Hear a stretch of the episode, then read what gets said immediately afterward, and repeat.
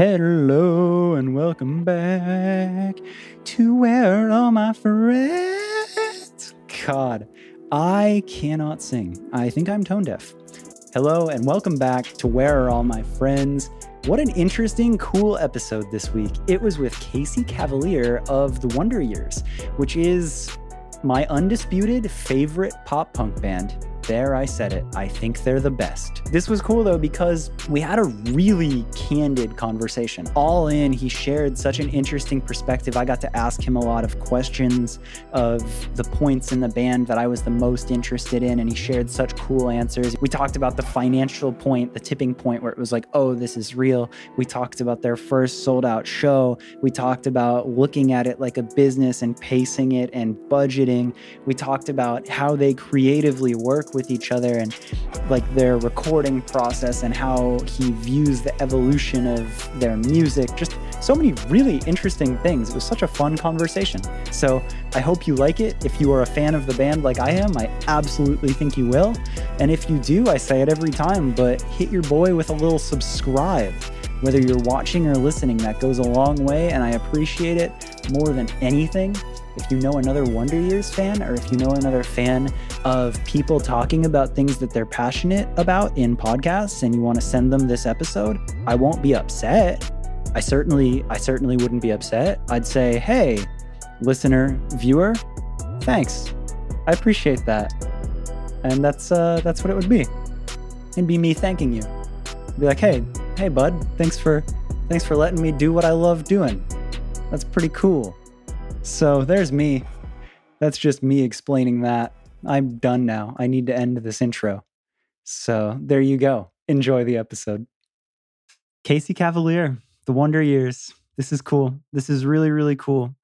Uh, just a second ago, I was saying, and I will unapologetically say it The Wonder Years is my absolute favorite pop punk band.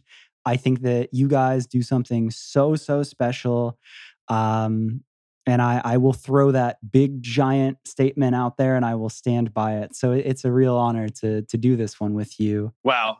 It's uh it's a big huge statement. I'll duck and cover because I don't know if I can catch that. Um but uh that's really kind of you. Uh and it's so nice to be here. I was saying likewise that I've been really uh, enjoying hearing about uh, what you've been doing and you know loving the podcast and honestly how much fun it is to listen to you enjoy doing what you do and, and, chatting it up with everybody that you have on. Uh, I think that's really something special and probably why so many people like it. So Dude, I'm happy to be, that, be uh, an official part of it now. Um, very cool. Just a couple folks gassing each other up, but uh, that's awesome. And I, I don't want to. we could probably do that for a second, but let's let's get right into it. And I, I where I wanted to start is super, super briefly just explain who you are, the band you play in, all of that. And then I want to get into a little bit of that. I have a specific spot I want to get into. Absolutely. Yeah. I do play in a band called The Wonder Years, a pop punk band from Philadelphia.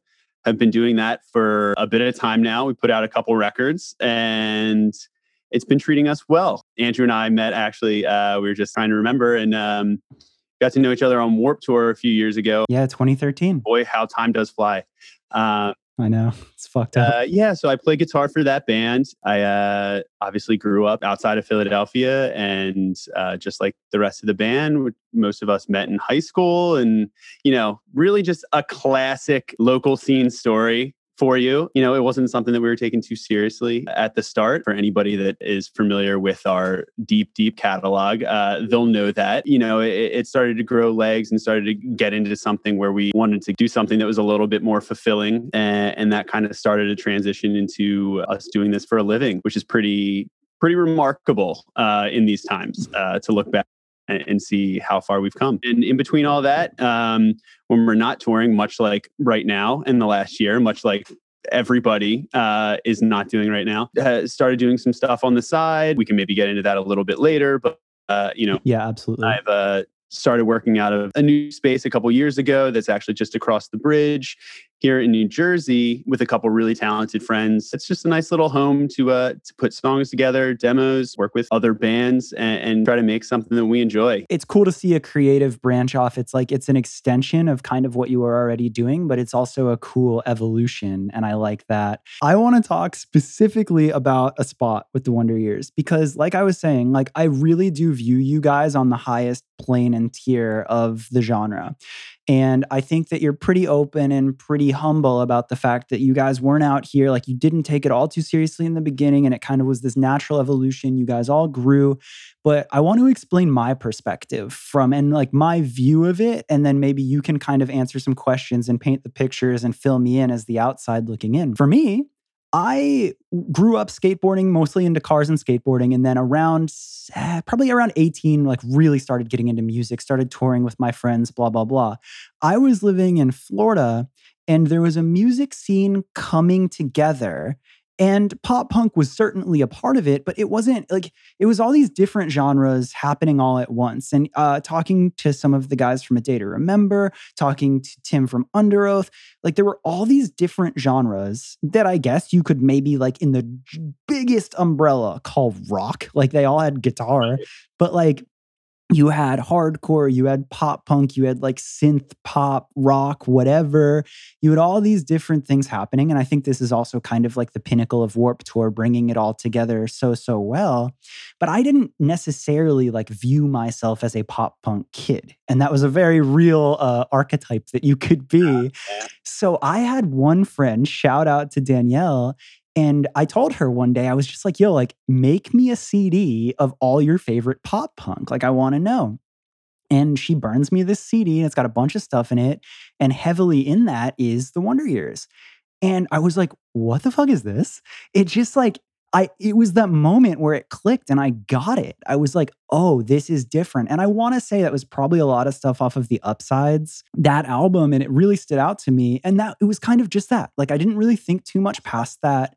I was kind of just like, oh, "Okay, cool. Like this is great. I like listening to it." And i didn't really like you couldn't really like lurk instagram the same way like i didn't really have a concept of like how big is this band it was just like this sounds great. Fast forward a little bit i start touring more and more with my friends and the name the wonder years is a big household name and you really held that down. Fast forward again to where we were saying where we met 2013 you guys were on warped tour at the same time we were and like seeing your guys' crowds, I was like, oh my God. And the energy that it had live and everything. And then where I will so strongly just be like, this is my favorite pop punk band and this is the best pop punk pop punk band is my opinion says the music is the best. However, my opinion also says the people are the best. I became really close with Matt and he was so incredible. I would always see you guys around. You were so damn kind. You took such good care of your fans. And that's kind of what I want to talk about. I, I want to make this episode more than just the Wonder Years. But what I want to hear from you firsthand is your interpretation of the the moments of like that mainstream massively like accepted and popping off and how you guys grew with that and how you, I, I, think you did it for the right reasons. I'm getting a little bit wordy. So I guess now from your side, take me to the experiences of you're starting to put music out, call it around upside suburbia. In my opinion, you're you're starting to have that success. What's that look like to you? What are the conversations you guys are having? Uh, what's that feel like? Yeah. Wow. Great question. So uh, a couple of things in there that you mentioned. Uh, sure. Yeah, yeah, yeah. Go back if you need to. I, think is awesome. Uh, one friend burning you a CD, uh, the true origin story of any uh, uh, for um, for so many people. Uh, the the burn CD mixtape, and uh, honored to be on it. Also, shout out Danielle wherever she is. Uh, I guess I can thank her for being here now. So that's awesome. So so that was probably if that was like upsides or um, or maybe even like a little like pre upsides. Uh, it, it, makes me think of one thing when you talk about, you know, like I, I like the songs, but I have no concept of like how big the band is, if anybody knows, if it's just like a random, you know, thing. Uh, and it makes me think back. I was having a conversation the other day about um, you know, some of the parallels between like when we were coming up, it was this like MySpace PureVolume era, you know, was like one of the main platforms, uh, especially for independent bands. You can just start a band, have a website, go on and find eight of your friends or whatever it was, you know what I mean? And just, and kind of start that like networking thing. And uh, I think that's at the heart of a lot of how we became us because a lot of it was, you know, very DIY in, in that regard. It was, uh, you know, it was Dan, our singer, booking shows with another friend, whether it's local and then, and then kind of getting on there or some other message boards and, and going back and forth and, and trying to be like, Hey, can we, you know, we'll put you on this show next month can we get grab a slot on this upcoming thing? Yada yada yada. That's just how it worked it, it really was um, and it's so funny uh, I, when i when i think about that specifically in MySpace you were like how big is this band? And it was this weird era of like yeah i remember like finding a bunch of those bands too some of whom uh, like are now like lifelong friends and were actually incredible bands and and definitely probably deserve to be far and away much bigger than they than they ever got um, in in some cases. But then there were definitely other like uh, bands where there was this strange illusion of like this band has a million plays, like they must be huge, like I, I they must be an arena band. And then you like cross paths like a year later, and you're like this band's playing for like a hundred people, and that's not to say that a hundred yeah. people isn't like a huge milestone in a band's career, but it was this weird thing where it's like the numbers that I'm seeing and everything, like someone's doing a really good job on making you think, you know, this band is such a hit and resonating with so many people. Um, whereas for us, I think the moments that that we um, that we kind of started like realizing that something was uh, was happening were all like in person moments. You know what I mean? They were all like playing shows or opening for somebody, and you're like, oh man, like half the crowd like knows the word you know what i mean um and i mean even just starting from like the vfw halls where it's like everybody you know six people know the words but like three of them are friends you know what i mean yeah yeah yeah, know, yeah. it's like that's so cool and i think that's that's like that first small infantile like transition into realizing uh then you start to not know the fit then your friends are you know your friends are still there but then it's like they're with like 30 other people and you're like well now i i don't know a good like the majority of these people um and then that transitions to something something real and you see that you know i mean just real honest like genuine like they don't know you there's nothing in it for them they just found the songs maybe through myspace maybe not whatever uh and started listening to them on their own for enjoyment and got you know and yeah. them and showed up and that that pull was great enough to bring them out uh, to see what it was all about live and, and see um, you know see if they wanted to kind of pursue that relationship with that band you know i feel like that's kind of the general trend so um so when did you start seeing sellouts? When did you start like packing more than basements and like what like album cycle or what era? Like where was that starting to be like, oh shit, I don't know any of these people and they're all singing the words. Yeah, I mean, so the the upsides release shows we did uh we actually did like five release shows. Um one in Philly, one in Boston, um Detroit. Um so those so those those five shows were the ones that like sold out but sold out in other cities. And of course like we we had been to those cities before but um specifically this place i don't think has shows anymore outside detroit called modern exchange. That was the first time that we were like wait what do you mean like the like the shows sold out? Uh i'm sure the promoter probably let more people in or what you know what i mean? But like that was the first time that we were like why aren't you letting people in? Like you know whatever. It's like dude, it like the capacity is whatever. And we were like, that was the thing that we were like, not even at that point really thinking of. We were like, you know, hoping that people came out. We knew, you know, a couple people had um yeah, the, the idea of too many people being there is absolutely foreign. You're like, no, no, no. We're we're from Philly and we're in Detroit. So anybody that came to see us, you let them on in. This is crazy. Right. It was like it was all VFW halls, church basements, and things like that. That, you know, sure they have like legal capacities, but if you're if it's somebody that's renting it out and you're putting on the show, like it's not a thing where like some other people.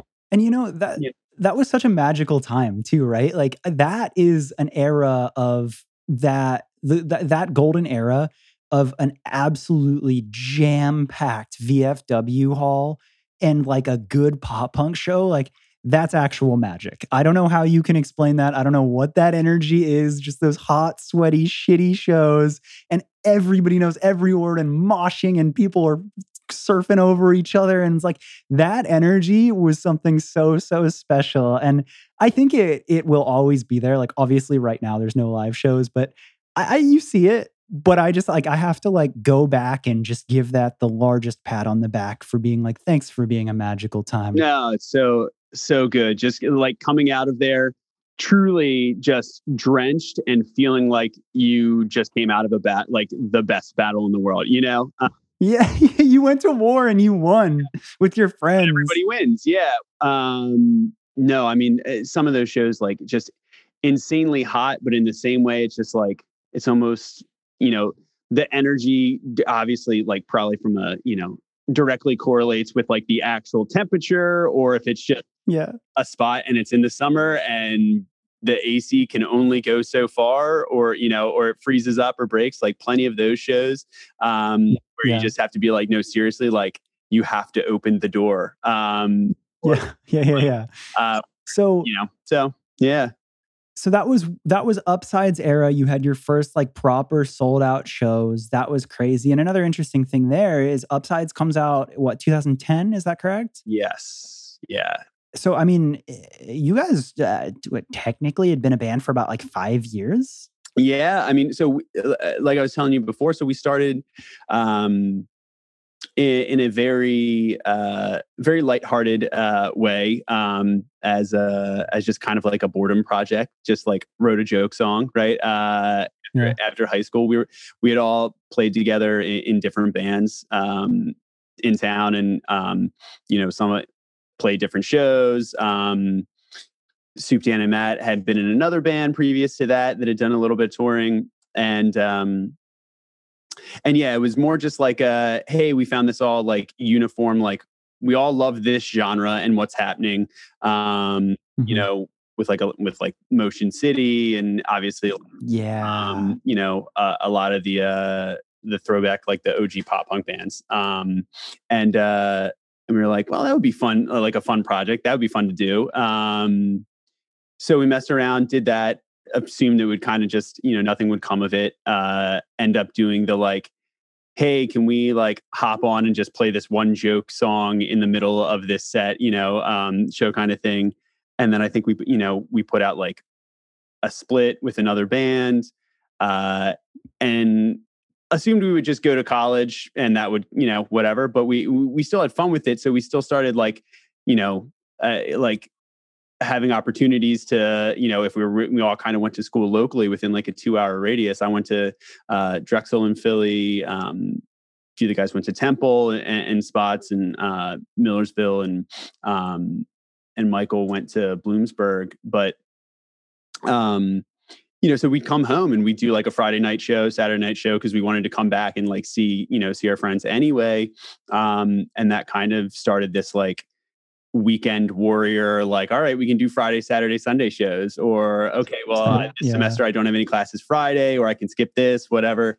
Um and so we've kind of been doing that slowly and, and you know like occasionally like writing and, and, and kind of growing and um, eventually put out a seven inch and the songs on that kind of started gaining a little bit more um, you know eyes uh, i guess. like um I guess my only point to that was just it's crazy that even though it was for fun and even though it was so natural and it was just you guys being genuinely stoked about a genre, wanting to make some music, wanting to see your friends, doing stuff on the weekends, it's still just cool that like really it was about 5 years, call it, uh, before having like some crazy sellout moment. Like, I think it's easy. Something that I come back to a lot on this podcast is it's really easy to think that things happen overnight and they don't. No. So, like, just the idea that, like, you guys, you know, even though it wasn't like a grind of like one day we're going to make it and it was more just an authentic, like, let's have fun, that's still crazy that it took that amount of time to get to that spot. And then my other question, now kind of fast forwarding from the, the upsides, is that's your first sellout what was the first moment where you're like, holy shit, like I probably don't have to work a job. Like I'm getting paid enough where like I, this could be a career moment. Like where where does that hit you where you're like, "Oh, what?" Yeah. You know what um so what's strange about that is it's um I mean, so you mentioned like uh you know, back like 2013, like the first time uh we did Warped Tour, uh, you know, I still remember like getting the call and, and getting the offer for that. Um I don't know, we are like in Texas in a parking lot, I think. Um and uh and I, you know, like having that realization where it's like you kind of have all these like nostalgic uh, emotions that flood back with you know, we grew up going to Warped Tour, and that's where you know we found a lot of our favorite bands. Or even if we hadn't seen some of our favorite bands at Warped Tour, uh, they were very heavily involved in that scene and in that um, and in that uh, that group. Um, yeah. So I, I think it was a weird thing where it's like, wait, uh, you know, like we're now in that like position even you know what i mean? Um and uh and yeah i mean for any band doing it you know to get a you know a warped tour offer back then it, you know it was no surprise that everybody that was like managers agents you know it's like that is a you know usually a good thing if you're a band like us that um that feels at home in that world with a lot of the other bands that are going to be on the tour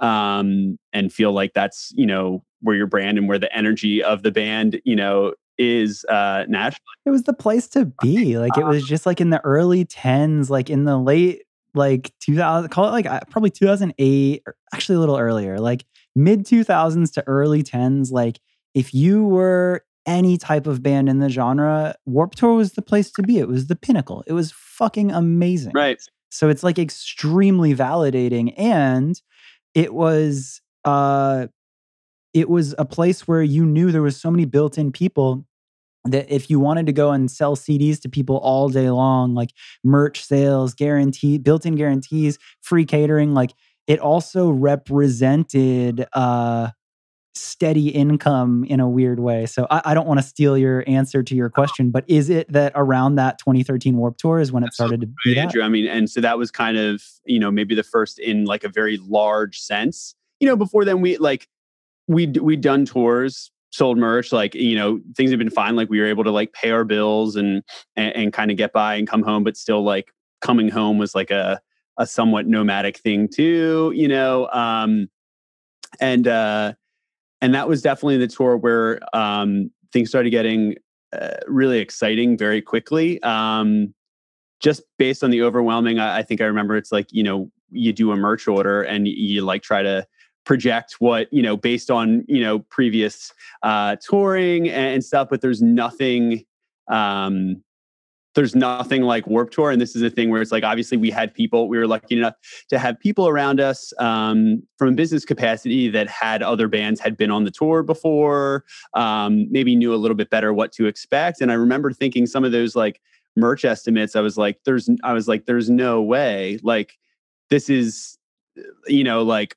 whatever you know uh, from like you're like i'm sorry what? No. but can you you don't have to not, uh, no, but let me i'm gonna ask it. I'm gonna ask the most direct one. Best warped tour merch day. Oh man. Honestly i do i don't remember it exactly. I just know that it was up until that point. Um and again for anybody listening this is in no way like the um you know the say all and be all of what you take home and i, I know it's you know uh, there's so much more. There's the cost of goods there's what you're paying your management all that but. and that's a whole other podcast in and of itself i think but um i mean I, I think i still you know when we when you start hitting like double digits in merch or more so i think for me when like it wasn't even necessarily the money it was just the actual numbers looking at a spreadsheet and being like wait wait how many people bought like this shirt. Uh, yeah. You're saying double digits, like uh, like over 10k in a day. Yeah, so that was you know, yeah. and I mean, and, and, again, stuff like that. Uh, you know, Warped Tour two. Anybody that's been on it will tell you um, every day is not built the same uh, in terms of crowds. Correct. You know, like it, it, it, based on the band and where you are in the country and and the timing of stuff. Uh, but yeah, I mean, that was that was like a, I remember having a couple moments where it was like, wait a second, like we're like like this is like we might come home with like job money, you know, like yes, uh, yes. yeah, yeah. That's what I was looking for. That's what I wanted to know. that was probably you know one of the first times where it was like seeing that and seeing it come together, and then not only that, but you know, doing signings. You you know, like we paired off, I think, like with Nintendo, so we were there every day getting. Oh yeah. Um, I think that was like, uh, what did they have out? Was it the Switch or was it? No, it was before this. I don't know. I'm not a gamer. That's a that's a Nick Steinborn. Yeah. Um, yeah, it was probably that. It was probably that warped man, where it was like saw things on like a different level, where some of the uh, not predictions, but like some of the uh, you know the targets that uh, either our manager or some other people that had that had gone through it and you know and had ascended and and started to to kind of um, to grow into and through that space were like, yeah, no, it's it's crazy. Like um, if you record yeah. that's kind of hitting and growing while you're on that tour. Um, and I, I mean, I know, uh, you know, a bunch of people have have told me anecdotes and stories about bands that start a tour playing to no one and end the tour like on main stage closing to like thousands of people, you know, because like yeah. hits and I'm sure Kevin has a ton of uh, stories like that. But um, yeah. Yeah. No, it's just it's an interesting thing to talk about. Like because it's so funny. Like here we are just like kind of chopping it up as homies, but that's when I met y'all. Like that's when it was that was like, oh, this is that band that Danielle burned me the CD. Like, oh, they're cool as fuck. And like, oh wow, they rip live. Like that was really my first in-person interaction. And what's so funny about hearing it now from you is to me, I had already been done assumed that you guys were fucking massive. Like just off of like the music itself, the outside perception. I remember uh, at the time our band was sponsored by Glamour Kills and you guys were sponsored by Glamour yeah. Kills, but you guys were like fucking sponsored by Glamour Kills. Like it was like another level. So when I saw y'all on Warp 13, you like anybody could be like, yo, this band is fucking killing it. But what I didn't realize was that was new to y'all. That that was like pretty new territory for you guys to be like, oh, oh shit, we're killing it. Like, oh, we are on main stage. There are massive crowds. We're selling real amounts of merch. We're making real money. Like, I didn't realize from the outside that that was really the beginning of it feeling legitimate to y'all because I had already assumed that it was like big, big. And another thing to sorry, super quick. Yeah. Another thing to touch on is like we talk about like merch numbers, and I, I think it could say like a band at that level, it, it would be really easy to make uh, half a million dollars on the tour, all in, like 500K between every merch day, between guarantees, between signings, all of that. However, you hear that and you're like, God damn, let's go. But that goes away so fast. And that was another thing that I think is really interesting about breaking down that perception of that time is nowadays the scope of music is a little bit different. A lot of kids are able to make music on their own. They're able to upload it to Spotify. They're getting direct streaming. They're not going through a label where, at least from my perception, correct me if I'm wrong, I actually want to hear your perception, but take a hypothetical 500K. You have, first off, you have to pay insurance because you're on a big festival. So that cuts out some amount. But then you have your booking agent, which takes 10%. You have your manager, which takes 15 to 20%. So already 50K gone, booking agent. Uh, and these are super rough numbers, and booking agents wouldn't get cuts of merch. But like, I'm just kind of like shittily doing this math in real time. But then you have like manager, call it 20K because that's easier math for me to do. Cool, 100K gone. So then you're down to 350K. And then there's all the other bullshit. There's your bus that you have to pay for. There's blah, blah, blah, blah, blah.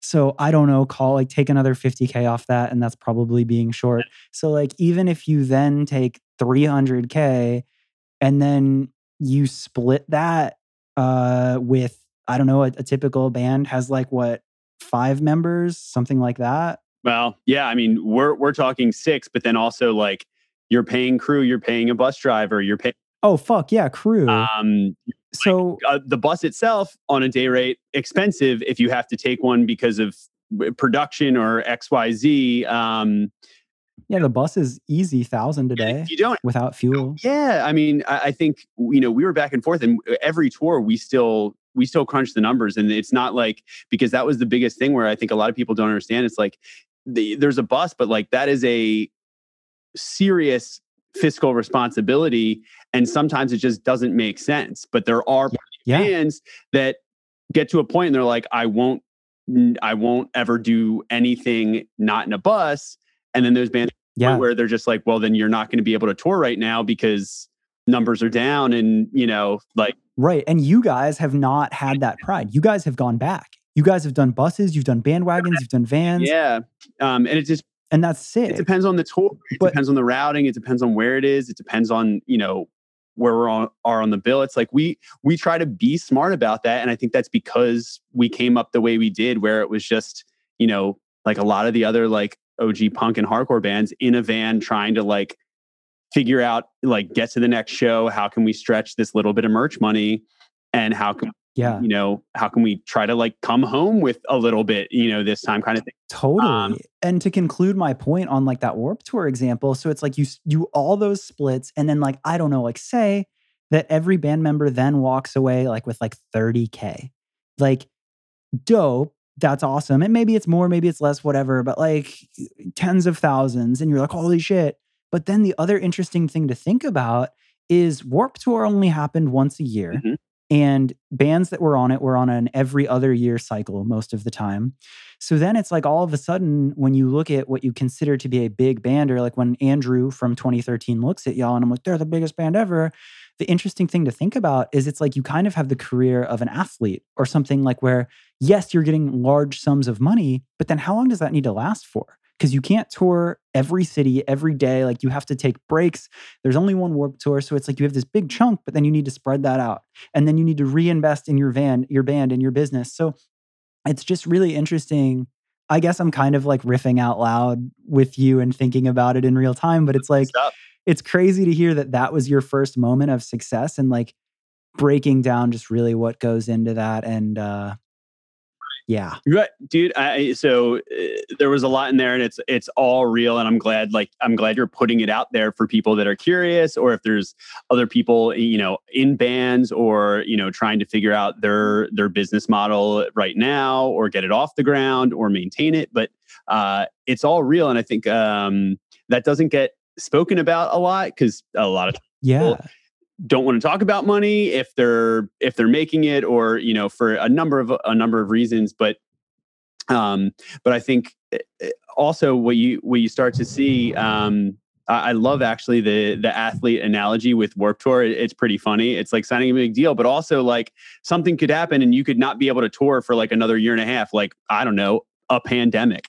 Um, ever heard of it yeah, what's that? Um, so I, I think that's that's really um, solid to know that. Like, I think uh, sometimes people have the perception that, oh my god, this band's in a bust. They're selling tons of merch. Um, I think a lot of people would be surprised with the relation of like going back to what we were talking about at the top of this, uh, how big they think a band is, what big means, um, and what that kind of like boils down to in, in real world terms. Um, and we've always tried to be, and this is another thing that I, I think somebody out there, I'm sure, uh, I'm sure somebody does it, but um, we certainly kind of had to learn this on our own, and we got lucky. But I know plenty of case studies that didn't because they didn't have somebody to like help them manage their money or figure out how to be like, hey, you just had this huge windfall. You're 18.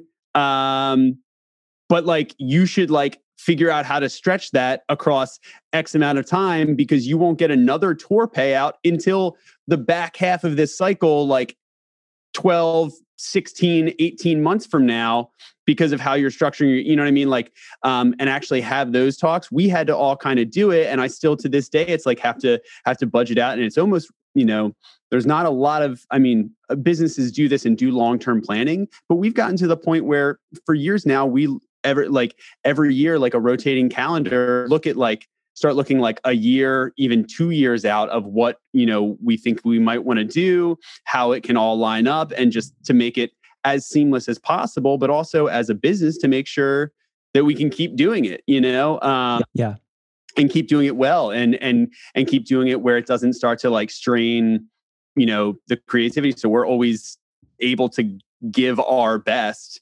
and uh and oh super weird it muted Well, and now all we have to do is just casually gloss over the fact that you're wearing different headphones uh, and it'll be seamless. Uh, I know, exactly. So I'll just be like, hey, man, yeah, that's so crazy. Thanks for taking that break where I wanted to switch my headphones. Yeah, for comfort. Appreciate yeah. that. Yeah. For comfort. I would never, nothing ever goes wrong with recording a podcast. And it was totally not a hardware malfunction. It was just me being like, dude, this conversation's so good that I need to have these hi fi headphones on. My, An AirPod won't my cut. Ears it. deserve the isolation. Yeah. Yeah. So if we're carrying on, I think uh, the one thing I, I'll just finish up we were talking about that moment and realizing like the business end of it and everything. And I think what's crazy, a lot of a lot of bands and artists, especially like in the pop world, come into a lot of money if they have success early on, you know, very young. Yeah, and so I think for us, we had to learn how to like manage that money. You know, you come off Warped Tour and you're like, okay, but like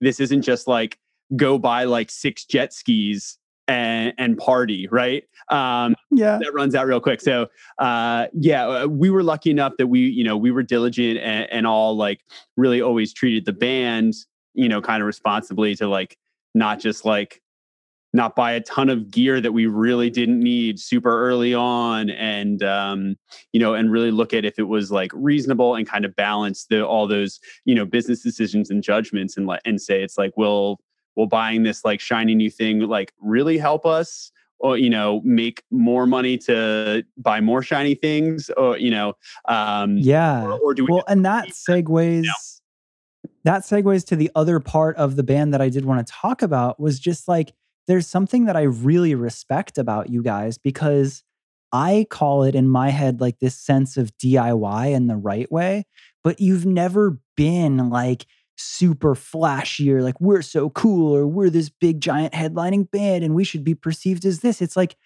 even throughout all of the success, because like again, we were able to be on Warped 15 together. And, you know, like I kind of watched that growth it never got to y'all y'all it never was like this thing of like oh we're so fucking cool now. It was always just these dudes that were happy to be there making music that they liked and i think you maintained the di the all the diy elements that matter while still growing and that's something that i really really respect and it's an example that i think is a great one to be set because with the athlete like uh, salary and pay structure and knowing that it, it's these big chunks every now and then, I think you guys did a really good job of staying humble and uh, being aware of that and just doing what you did so well. So that's really interesting to me. Yeah. Well, um, it's definitely not not always easy. We were talking about this before, and, and first of all, uh, I don't think we had enough abs to get a, a, a you know collectively to a, a, big ego or a big head or or get flashy with it. Um, you know, there's not enough to show off in that department, so we had to kind of like rest on like merit and trying to make something of substance, right? Um, that we believed in and, and hope that that um, that that shines through, which is you know which has formed mean, all of us, but uh, you know um, also individually the way I work and and try to like try to view music through that lens of really making something that has lasting value and lasting power and um, and if it's honest and something that you as a musician or as a creator get behind then even if you're going to be your own worst critic 10 years down the line and turn around and be like that's awful. It's like if you in that moment had enough uh, you know passion and devotion behind it to let it go out into the world and see what it brings back and see what it you know attaches to and attracts um, then that's a good thing that you can't go wrong trusting trusting yourself in that way. So i think we tried to let that be our guide and um, it's really cool to hear hear you say that and uh, you know hear all the impacts um, you know and stories that people have of of how it's uh, how it's affected their life in in a positive way so. Yeah you set a great example of like integrity. Like you said like a very good do it for the right reasons authenticity integrity type example and i just think that's cool. Another thing i'm curious of is how has that applied now as a more of like a producer like so the band has continued to succeed you've evolved you've written music that on a fan level like again from my outside perception i think it's really cool how you guys have evolved and it always feels it's like cool call it pop punk but like it's more than that. And you've continuously pushed that and put out really cool music. But I'm curious now, because I do want to talk a little bit specifically about you. Something that you have been getting into a lot is a producer. So how how is all the lessons, how is everything that you have learned from the Wonder Years as a whole come back to you and what you're doing now? Yeah, wow. Uh, I mean, a lot of ways. So if you talk about um, if you talk about the writing process in general, um, so spent the majority of my adult life um, in uh, in a space in a, a creative collaboration uh, with five other guys. Luckily, they're my friends, and we still get along, and we still enjoy doing it on our better days. You know, but that's not to say that there aren't uh, creative back and forths and differences of opinion. Uh, everybody has their own tastes right? So I think that's been probably one of the one of the top lessons that has informed how I treat, um, you know, being in the studio and working with other people's music. Right, remembering uh, that it's not your vision that is the only right way. You know, um, and especially with with music or any creative like art based endeavor uh, there's never just one right way to do something you know um, and then a lot of the views are uh, are highly subjective right? Um, when it comes to you know who's creating it, what they're trying to do, um, and how it's interpreted uh, by an audience. So I think that that alone has helped me, you know, learn some lessons in patience. Uh, and also learn some lessons in the value of listening, right? Um, and I mean that literally in the sense of like what other musicians are doing, or you know, and trying to pick up. I think like uh, jazz is a is a perfect example of this medium where uh, like the highest caliber players in real time will hear somebody else throw a little lick or rhythm in and then like four beats later they'll kind of uh, ghost note it you know? Um, some of the most incredible drummers like uh, i can watch that for hours because it's just you see it so rapidly like it's not even a thought. It's actually like it's um like passing over that portion of like have a thought and then tell your body to do it. It's just almost emotively connected. It's um it's pretty cool. So um in that way i think uh you know listening as well um as being patient and and trying to understand what somebody else might be seeing from their vantage point because everybody's coming to the table with a, a whole unique set of tastes right um, and influences.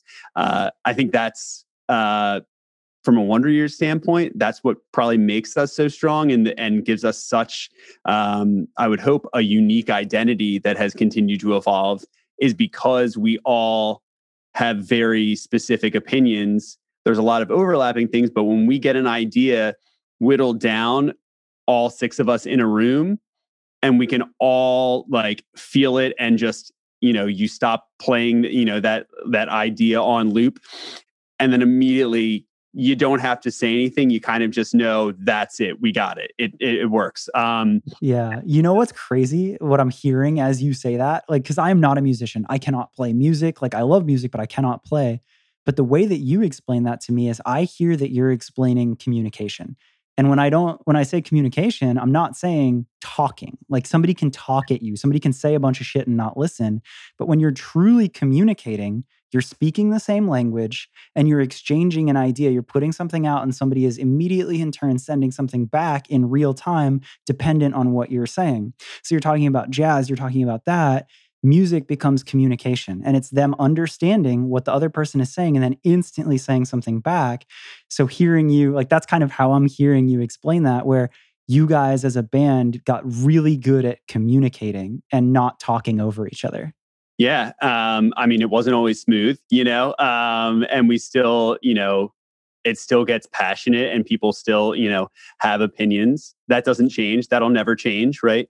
Uh, sure but uh, but I also don't want it to change. Um, and uh, and I think that's uh, it's nice that I kind of have that realization of of bringing that to work with other strangers or effectively what you're establishing and kind of one of the like the the paramount things that I try to really um, not take for granted is the factor of trust because you're communicating with someone and you're hoping that they in turn trust you enough to communicate back with you. Probably something that if we're talking about music, uh, is pretty darn personal uh, a lot of time. Yeah. You know, um, so for me, I don't take that lightly, and I try to establish that line of communication. And there's a lot of ways to communicate. It's obviously nonverbal, but um, even just back and forth, especially now we're in this like virtual era where you know the world has gotten a lot smaller and uh and there's different techniques and different ways of speaking right? Sometimes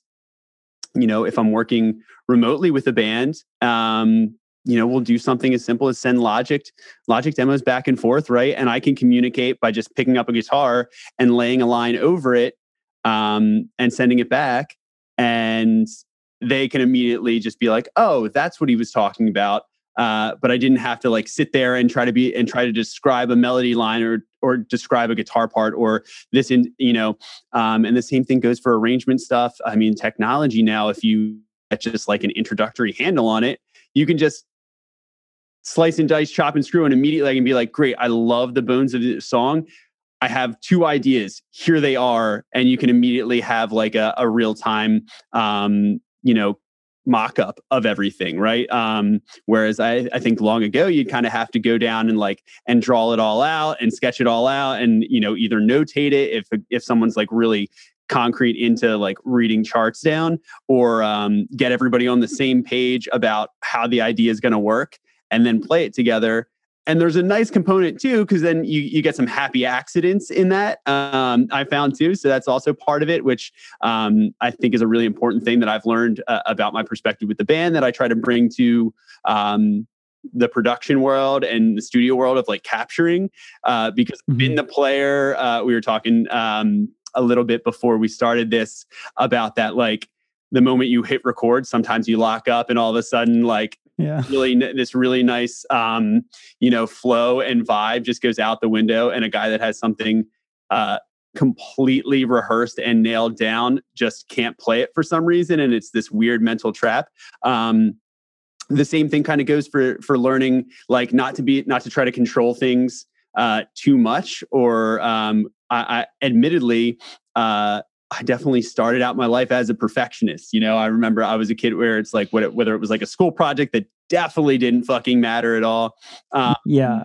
Or uh, or just like trying to trying to play something or trying to like you know record early demos or whatever. Um, it, it, used to like bother me. It's like it's not perfect. Like I gotta you know I gotta do it again. I gotta do it again. Um, and I mean this is something that being in the band and with six other guys you have uh, or five other guys you have this really really great source of feedback that um that it is th- this like kind of like blanket of trust where even if you're unsure about something if five other guys of your best friend you know that are that are best friends with you you all share um, so much in common already and do this on a consistent basis and have it's this really great thing where it's this um, it's kind of this like funnel that I can be like, hey, if I run an idea through here, here's like the you know the catalyst for a song.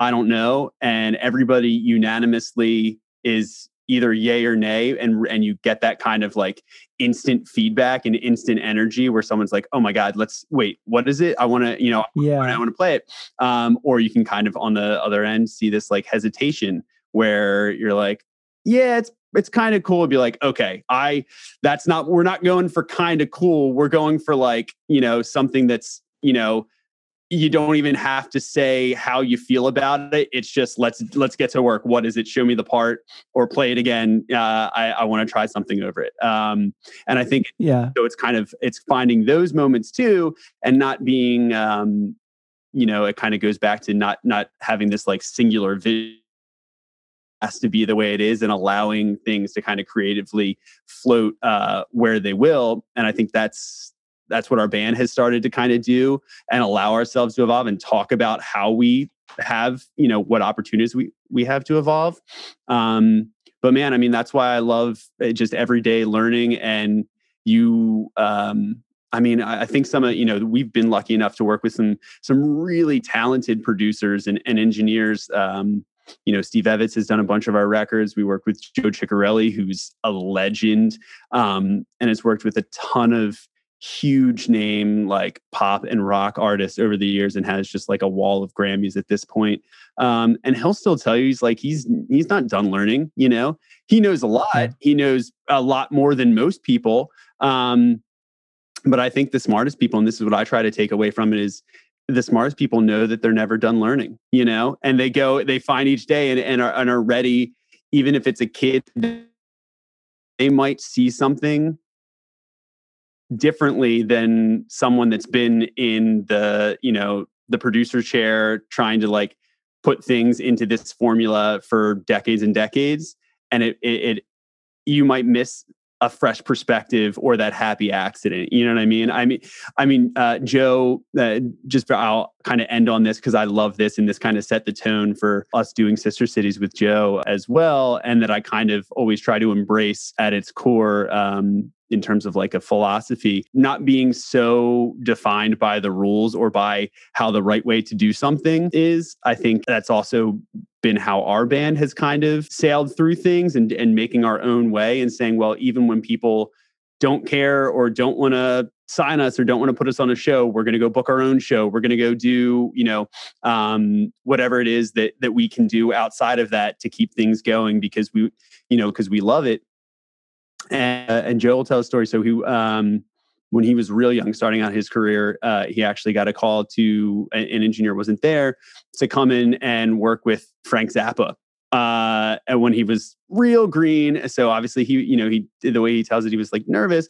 But um, the point of it is that Zappa, just kind of this like mad creative genius, um, comes in and some of the first things and some of the, the things that Joe even remembers to this day were just like he pulls it up like it probably like a guitar track or a vocal track or whatever it is, like kind of like and Zap is listening, he's like, ah, it just sounds too nice. It just sounds too clean. He's like, turn the gain all the way up. And eventually like forces him, like tells him to like kind of crank it to where it's like the channel's farting out and you're getting all this distortion. It's kind of like blowing up and on the edge. He's like, yeah, no, that's now there's something there. That's it. You know, um, yeah. it's like you get the rule break, and so much of like modern production and studio sound and um, and the the things that people hear not only in records like ours and ba- from bands like us, but across the spectrum of like pop and um, and electronic and every genre are people pushing those boundaries and breaking the rules and finding out how to do it you know um, and finding out what they and, and, trusting their gut about something not saying it's good because they did it the right way or the way it's been done before but finding a new combination of things uh, yeah no that's yeah I mean, that's really cool. Like that's that's so much of what I also love. Like again, I'm not a musician, but I think that something that I've kind of a theme that I've always come back to is understand the rules, learn the rules because that's important. Then know why you're breaking them. Break every freaking rule you want. So it's just like have the fundamentals, understand what the rules are and why they're there, and then change the world by breaking them. And I think that's sick that that's something that you have carried through.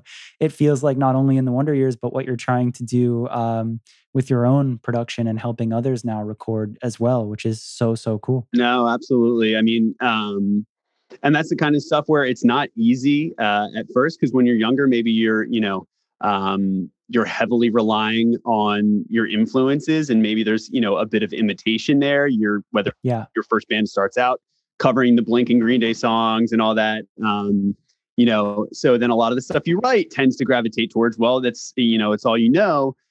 But the older you get the more things you're exposed to the more things inform each one of those like micro um, decisions that yeah. that all make up the sum um, they become more valuable and that's why you know finding all of those new unique parts and um, i've recently actually started um, getting into kind of doing one-on-one session stuff because what i realize is working with especially independent artists or you know some local bands they know enough to be like i know i want this and this so they they come in they have a nice a vision for a song put a song together put an ep together put an album together but then a lot of them will like turn around and be like hey what do you think the best strategy for this is or the project doesn't end in the studio anymore. You know like i said going back to it's like in this day and age i think there's a ton of opportunity and you know with technology and anybody can just like learn how to make a song and, and and, put up some profiles for free online and just get it going immediately. Um, but there's a lot of other steps there that are lost and a lot of things that you know a lot of cracks to be filled in in the in the forefront that i think bands that came like kind of before that era um, and even in a different era where streaming wasn't a, as much of a priority you know did it a little bit more organically with like touring and in-person stuff which obviously you can't do now but uh, I, I, think that's where it's like i started trying to just at least give whatever sound advice and, and be like a, a good um, you know soundboard for them as i could because we were lucky enough to have some really great sources of that early on in our career and uh, and as kids. Um, and so now, you know, I've dedicated some time like that too these days to do some like one-on-one stuff with people that have questions or definitely out and willing to take the time and make the sacrifices to do the hard work and put and put the time in. You know, even though that might look a little different than what putting the time in did uh, for us back then. Uh, there's so many par- there's more parallels than not so uh, if i can be the you know even just some source of like taking the like 15 20 years we've been around it and doing it and mistakes then i'm happy to kind of do that and, and, at least try to like pay it forward in that regard uh, and yeah that's you know hope that it reaches somebody that uh that's really cool and i mean dude like that's exactly what you did on this podcast like it's cool that that's that was a big piece of me wanting to do this podcast is like I love conversations like this. I love helping people one on one, but at a point you're just like, damn, like how like I can't even scale that, right? Like I want to help more and more and more. So being able to distribute knowledge on a podcast or any platform where you're able to do more was something that I got really excited about. So for this episode, I mean, dude, I, I this. Like you shared so, so much and it was so insightful. I think that my takeaway of all this, it was just such a candid, honest conversation of where things are at and like everything that's been through. And I think that people can learn a lot just by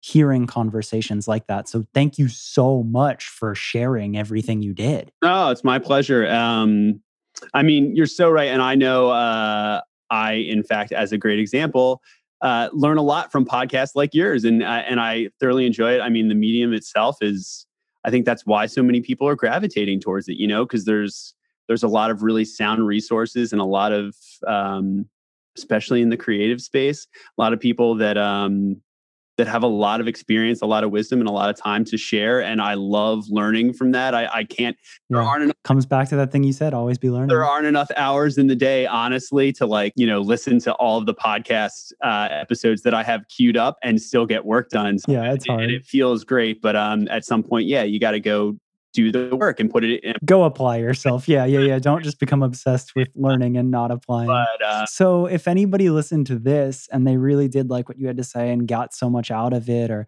maybe have further questions, where can everybody find you if they want to hit you up, if they want to work with you, if they just got a question, whatever? Yeah, my Instagram is case underscore rock. I check that a lot usually, and uh, as well as the uh, the studio profile, which is True Level Studio. You can either visit that website or my website, which is just Casey cavalier.com or band stuff the wonder years band.com uh, obviously we, you know we we have some things planned in line to roll out uh, over this year and are always moving forward with something. Yeah i mean if anybody's interested or has any other questions obviously i'd be happy to chat and love uh love helping and paying it forward man. So i appreciate you having me on. That's sick man. You uh you really shared a lot of value on this one and you're the exact type of person that i get so hyped to have on the podcast. So it was an honor, and I, I thank you so, so deeply. Cool. Thank you. So there it is, Casey's story. I hope you liked it, especially if you made it here to the end. If you didn't, shoot me a message and let me know what I can make better. And if you did, do me a favor right now and take a second to share it on social media or literally text it to a friend that you think might like it. Word of mouth has been the entire way that this podcast has grown, and it's grown quite a lot. So for that, I give you a massive thank you.